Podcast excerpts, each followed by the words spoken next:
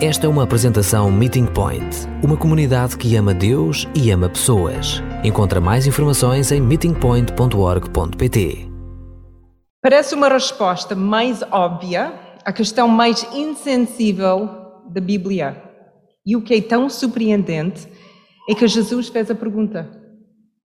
Jesus aproxima-se uma das suas amigas mais chegadas, Maria, enquanto ela está em choque a descobrir que o seu corpo foi retirado do túmulo, ou assim ela pensa. Jesus dirige-se a ela e pergunta, eh, pergunta-lhe: Por que estás a chorar? Que pergunta é isso? Jesus sabia por que ela estava a chorar. Ela estava a chorar porque pensava que ele estava morto e que agora desaparecido. O corpo que ela tinha expectativa de, de preparar não estava lá. Estava a chorar porque tinha planeado preparar o seu corpo para enterro final e despedir-se dele pela última vez. Ela estava a chorar porque a morte era para ela definitiva. Jesus tinha desaparecido e ela estava completamente sozinha. E estas, para mim, são boas razões para chorar. Mas Jesus fez essa pergunta: por que estás a chorar? Jesus está a ser insensível Será eles apenas a tentar chamar a atenção a ela e dizer: Olha para a minha cara, não estás a ver quem sou? Ou será Jesus presta a revelar a Maria o que sempre queria tentar mostrar ela e os seus discípulos? O que ele, ele estava sempre a tentar ensinar, a dizer: morte não é definitiva, morte é uma passagem necessária para estarmos com aquele que um dia limpará cada lágrima do nosso olho. Para muitas pessoas, a morte é aterradora. Tem-nos antes o, o bicho-papão ou, ou outro monstro qualquer. De facto, a verdadeira razão pela qual nós temos medos do escuro e, e da morte é, é, porque temos medo do que está lá a esconder. Porque temos medo de ser atacados ou mesmo mortos. A morte é o último grande inimigo, mas esse inimigo vai cair e nunca mais vai levantar. Mas até lá será possível de não ter medo da morte? Jesus ensina-nos uma maneira diferente de entender a morte pelos que acreditam nele e eles o que seguem.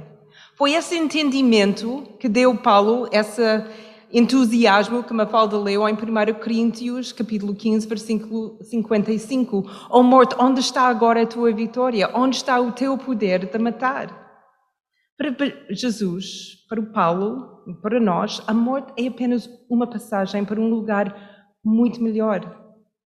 E essa passagem à morte já começou, e, e se, se és um seguidor de Jesus, já fizeste uma viagem uma vez. Estás do outro lado a viver essa vida abundante. E antes de voltarmos ao nosso texto em João capítulo 11, quero falar sobre esta primeira passagem que já fizemos, a passagem da morte para a vida que já tomamos. João, nessa, nessa primeira carta que ele fez, capítulo 3, fala sobre essa, essa viagem, essa passagem da morte uh, até a vida. Paulo fala muitas vezes sobre essas passagens nas suas cartas. 1 João, 1 João 3,14 é o que Caleb tinha lido. Nós sabemos que passamos da morte para a vida quando amamos os irmãos. Aquele que não ama ainda está morto. Ou seja, assim estávamos mortos no nosso pecado, mas agora, com Cristo, estamos vivos em amor. Em Efésios capítulo 2, versículo 1 a 6, outrora estavam mortos por causa dos vossos delitos e pecados. O espírito deste mundo levava-vos a viver dessa maneira. Andavam sujeitos aos chefes das forças do mal, aquilo que ainda agora atua, atua nos que estão desobedientes a Deus. Todos nós estávamos na mesma condição, dominados pelos nossos maus desejos. Obedecemos essas maus desejos e pensamentos. E estávamos naturalmente destinados com os outros a receber o castigo de Deus. Mas Deus, que é rico em misericórdia, mostrou por nós um grande amor, estando nós mortos por causa dos delitos. Ele deu-nos a vida juntamente com Cristo, e pela graça que estão salvos. pois Deus ressuscitou-nos juntamente com Cristo Jesus e com Ele nos fez tomar parte no seu reino celestial. Estávamos mortos nas nossas transgressões e pecados, mas tornados vivos em Cristo. Em Romanos 6, Paulo ajuda-nos a compreender novamente que antes de Jesus estávamos mortos no nosso pecado, mas por causa da morte e ressurreição de Jesus, nós recebemos vida e vida eterna. Tivemos de morrer antes de ter vida, mortos ao nosso pecado, mas vivos numa nova vida com Cristo. Portanto, a primeira forma de compreendermos essa morte como passagem é compreender que estávamos mortos no nosso pecado, espiritualmente mortos. Éramos cegos, surdos, mudos.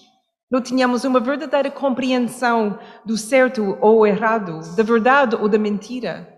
Andávamos por aí como se estivéssemos no escuro a tentar caminhar, mas sempre, sempre atravessando por tentar dar sentido ao mundo em que vivemos.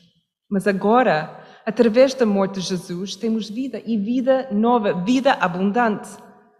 Podemos ver, podemos ouvir, podemos falar, podemos compreender onde estamos e onde temos de ir. Agora caminhamos não a tropeçar na escuridão, mas a caminhar na luz, que é bem mais fácil fizemos a transição, essa viagem, essa passagem da autodestruição ao amor e à verdadeira liberdade. De uma vida de escravidão, escravidão ao pecado, a vida de liberdade em Cristo. João 10, 10. Então, a primeira passagem da morte para a vida era a nossa salvação.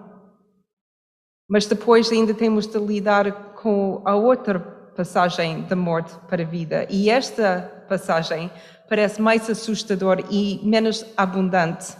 Se sente muito como separação, luto e abandono. É assustador porque é desconhecido, mas no mesmo tempo sabemos que vai acontecer, é uma certeza. Enquanto a nossa viagem espiritual, de, morte, de viagem da morte espiritual para a vida espiritual, nos encheu do Espírito Santo, e de vida abundante, a morte física enche-nos de medo. É um desafio pensar e acreditar que nossa morte física é também apenas uma passagem e que com fé podemos aprender a não ter medo dela.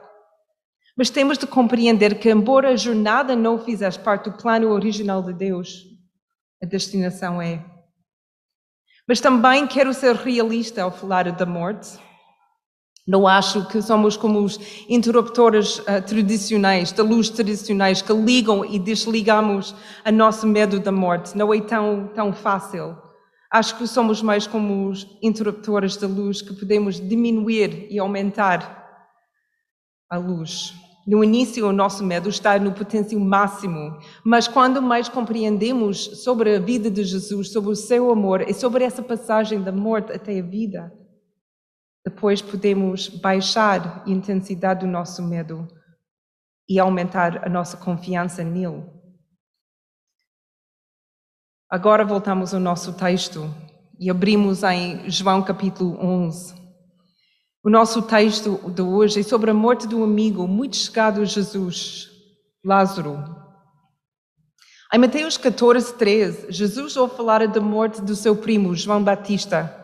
Mas nós não sabemos muito sobre ele, ele lidou com isso. Só sabemos que Jesus, depois de ouvir uh, essas notícias sobre João Batista, ele entrou no barco e foi sozinho para um lugar isolado. Mas nessa história da morte de Lázaro, podemos seguir Jesus mesmo desde o início. Da primeira vez que ele ouviu que Lázaro estava doente, quando ele recebeu as notícias que Lázaro tinha morrido, e até mesmo quando ele estava mais uma vez com Lázaro vivo. E nesta história, Jesus mostra-nos essa viagem da morte, de dor da mesma, mas também a esperança de uma nova vida, uma nova oportunidade de viver. Para Jesus, a mesma pergunta parece ser a mesma. Por que estás a chorar? A morte é, é apenas uma passagem para algo melhor. João 11, versículo 1 até 44. Um homem chamado Lázaro estava doente. Era natural de Betânia, a aldeia onde viviam também as suas irmãs, Maria e Marta. Maria foi aquela que lhe tinha ungido o Senhor com perfume e lhe enxugara os pés com os cabelos. Lázaro, o doente, era seu irmão. Por isso as duas irmãs enviaram este recado a Jesus: Senhor, o teu amigo está doente. Quando Jesus recebeu o recado, respondeu: Essa doença não é de morte, mas sim para mostrar a glória de Deus.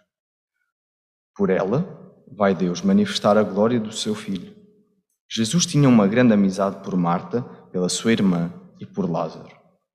Mesmo assim, quando recebeu a notícia da doença de Lázaro, ficou ainda dois dias no mesmo lugar. Só depois é que disse aos discípulos: Vamos outra vez para a Judeia. Os discípulos comentaram: Mestre, ainda há tão pouco tempo que os judeus te queriam matar e vais agora voltar para lá? Jesus respondeu-lhes: O dia não tem doze horas. Se alguém andar de dia, não tropeça, porque vê a luz deste mundo. Mas se andar de noite, tropeça, porque não tem a luz com ele. E acrescentou: O nosso amigo Lázaro está a dormir, mas eu vou acordá-lo. Os discípulos disseram então: Senhor, se está a dormir, é sinal que vai melhorar. Jesus queria dizer que Lázaro estava morto, mas os discípulos julgavam que falava do sono normal. Então afirmou-lhes claramente: Lázaro morreu, e, e ainda bem que eu não estava lá, pois assim é melhor para a vossa fé. Mas vamos ter com ele. Tomé, conhecido por Gêmeo, disse então aos outros discípulos: Vamos nós também para morrer com o Mestre. Ao chegar a Betânia, Jesus teve conhecimento que Lázaro já estava sepultado havia quatro dias. Betânia fica a uns três quilómetros de Jerusalém, e muitos judeus foram ver Marta e Maria para as consolar da morte do irmão. Quando Marta soube que Jesus estava a chegar, foi ao seu encontro. Entretanto, Maria ficou sentada em casa. Marta disse a Jesus: Senhor, se cá tivesse estado, meu irmão não teria morrido. Mas também sei que quando pedires a Deus, mesmo agora, Ele te concede. Jesus garantiu-lhe: Teu irmão há de ressuscitar. Eu sei, respondeu ela, que no último dia, quando todos ressuscitarem, também Ele há de ressuscitar para a vida. Jesus então declarou-lhe: eu sou a ressurreição e a vida. O que crê em mim, mesmo que morra, há de viver.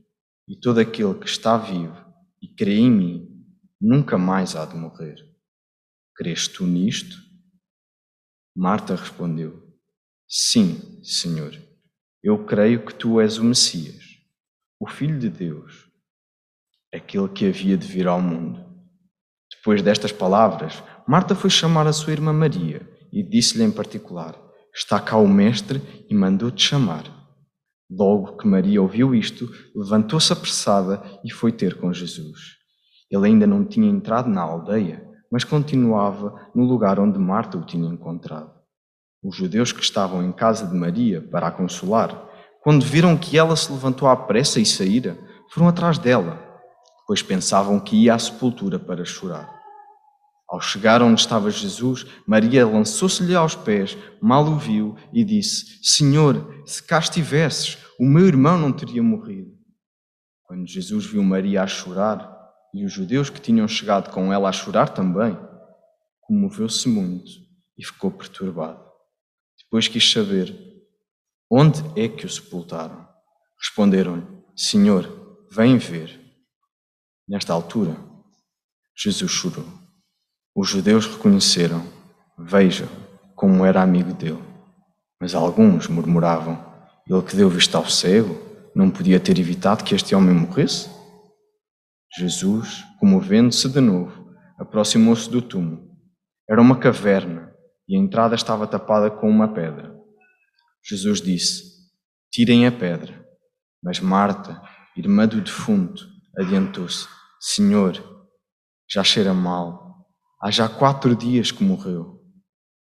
Não te disse, não te disse há pouco Lembrou-lhe Jesus que se acreditasses, havias de ver a glória de Deus.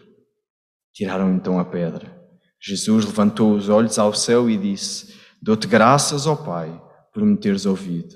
Eu bem sei que sempre me ouves, mas digo agora para que as pessoas que estão aqui acreditem que tu me enviaste.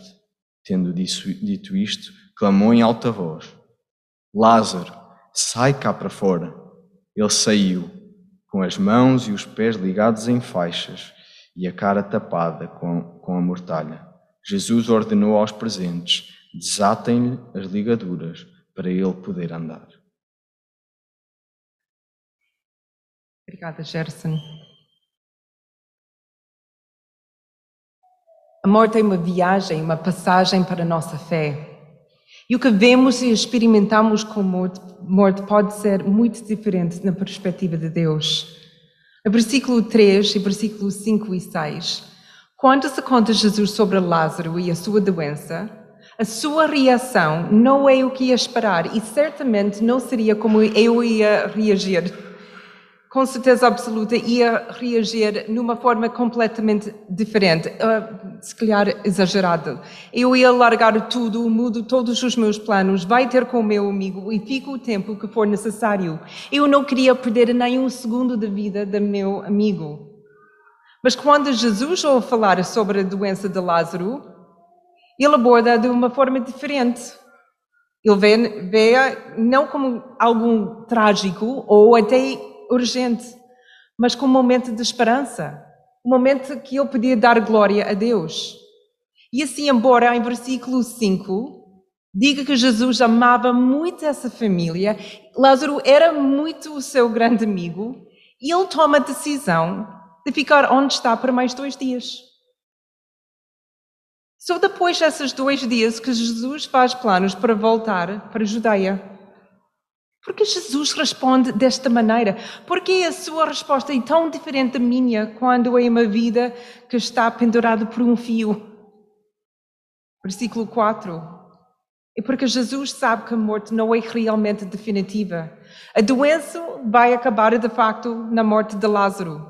Mas não é a morte, esse tipo de morte, não é a morte física que Jesus estava a referir. De facto, embora Lázaro morra anos mais tarde, não morre para sempre. Ou seja, quando Jesus fala em morte, para eles que acreditam nele, ele está sempre a referir vida depois da morte, é a vida eterna. Não é que Jesus leva os nossos medos de ânimo leve. Ele não levou essa notícia de, Lázaro de ânimo leve, mas leva-os em perspectiva. Ele quer sempre iluminar a luz da sua verdade sobre os nossos medos mais profundos, incluindo o nosso medo da morte. E esse medo da morte pode ser normal, mas em miope perde a necessidade de viagem. Maria e Marta, ambas tinham muito medo, medo da morte do seu irmão, e exatamente por isso eles chamaram Jesus. Mas eles não eram os únicos que tinham medo da morte ou do sofrimento. Quando Jesus finalmente toma a decisão de voltar e visitar Maria e Marta e ver o Lázaro, ele tinha de passar por Judeia e os discípulos tinham medo. Eles disseram, mas aí não é seguro. Já tivemos aí confrontações e podemos ter, estar em serilhos ou até morremos por causa da violência. Mas doença, dor e sofrimento e morte são coisas naturais. E nós normalmente tem, temos de temer dessas coisas e nós tentamos evitar. Mas Jesus ensina, no meio desse momento, muito calmo, até no meio de uma ameaça. E mesmo nessas, nessas conversas subtis que Jesus tem com os seus discípulos, ele mostra-lhes que a morte física não é a pior coisa que pode acontecer. A passagem para a esperança e para a eternidade entra frequentemente no reino do sofrimento e da perda. Versículo 11 a 13. A morte, na perspectiva de Jesus, é como o sono. Dormir é um estado necessário que, quando acordamos, nos permite desfrutar da vida. Sem sono, não há alegria na vida. E sem a morte, não há vida. Este é o conceito estranho para os seus discípulos e realmente é estranho para mim de pensar que, que morte é como o sono. Não pensamos muitas vezes na morte como um precursor necessário da vida, mas é assim que Jesus nos ensina. Jesus ensaia para lhes mostrar essa passagem muito fluido entre a vida e a morte. O que pensamos e sentimos é tão definitivo e permanente que Jesus trata como uma mera passagem de uma vida para outra. E mesmo quando entendemos a morte como uma passagem para algo melhor, a nossa dor não é removida completamente. A dor faz parte da nossa passagem. Em versículo 21 e depois em versículo 32, com a morte vem o luto, e caminhar à luz da verdade não esconde o nosso luto, revela e, e, e dá-lhe espaço para respirar. Marta, quando ela chega aos pés de Jesus, ela acredita que, que Jesus tinha o poder de curar o seu irmão, mas ela ainda não percebe o que ele realmente consegue fazer. Ela está já em luto, está triste. Ela não tem as respostas que ela quer. Maria, mesma coisa, quando ela chega ao pé de Jesus, ela está a chorar, ela e muitos outros. Ela está em sofrimento e eles andavam com Jesus três anos, eles tinham muito melhor entendimento dos muitos sobre o que ele podia fazer e o que ele estava a prometer. Mas em versículo 34 e 35, não encontramos Jesus frustrado ou zangado com elas. Ele, na verdade, junta-se a eles no seu luto. Quando Jesus viu Maria a chorar e os judeus que tinham chegado com ela também a chorar, comoveu-se e ficou perturbado. Versículo 35. Nesta altura, Jesus chorou. A tristeza de Jesus não é um desespero, nem tinha medo da morte é uma tristeza que aquilo para que fomos feitos não é aquilo em que nós tornamos. Fomos criados para viver e deliciar na vida, de, de caminhar no jardim, de brincar com animais, de ver a natureza a crescer e fazer fruto, produzir. Mas em vez disso, vivemos em cidades corruptas, em terras cheias de ervas daninhas, em sociedades de violência, relacionamentos de mal-entendimentos e acabamos na morte. Jesus chora o que deveria ter sido e ao mesmo tempo que sabe perfeitamente que ele vai dar aos seus amigos uma mostra do que eventualmente vai ser. Essa passagem entre a vida e morte e vida nova é através de Jesus. Versículo 25: Eu sou a ressurreição e a vida. O que crê em mim, mesmo que morra, há de viver. E todo aquele que está vivo e crê em mim, nunca mais há de morrer. Crês tu nisto? Jesus é a vida e todos aqueles que acreditam nele viverão, ainda que morrem. E essa é a passagem de vida até morte, até vida. A morte é uma vida para a vida eterna. Todos nós vamos morrer fisicamente, ao mesmo que Jesus regressa primeiro. Mas a nossa primeira morte é a nossa única morte. E isso é apenas uma passagem para uma vida nova, incrível, com Jesus. Esta é a nova vida sobre a qual João escreveu em Apocalipse capítulo 21. Não há mais morte, não vai haver mais lágrimas. Era nisto que Jesus estava a pensar quando chamou o seu amigo à vida, em versículo 43. Lázaro, anda cá. Dá-me um abraço. Tens vida. Ele sabia que um dia isto iria acabar e que a morte deixaria ser uma realidade. Essa foi uma amostra. O que Jesus mostra com Lázaro, para além do seu poder sobre a morte, é um sabor que iria acontecer quando Jesus regressar, a morte vai ser destruída. Tenho um, uma tablete de chocolate na minha secretária que ainda não abri. E um dos meus favoritos, só para vocês saberem, chocolate negro com pedaços de cacau caramelizado. Eu sei que vou saborear, saborear cada pedaço e vou comer muito lentamente. Vou apreciá-lo até o fim. mas um dia vai acabar. Sabendo isso, sabendo que um dia, quando abro o meu chocolate e começo a comer, que um dia essa vai acabar, não seria melhor eu não abrir e deixar o meu chocolate sentado na minha secretária? Está lá para sempre. Em vez de abrir, só olhar. E vocês, tal como eu, pensamos, ah, claro que não.